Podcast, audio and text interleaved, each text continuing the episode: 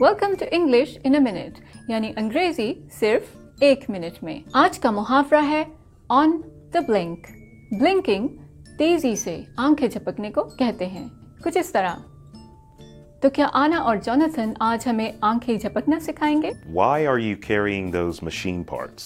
My washing machine was on the blink, so I tried to fix it.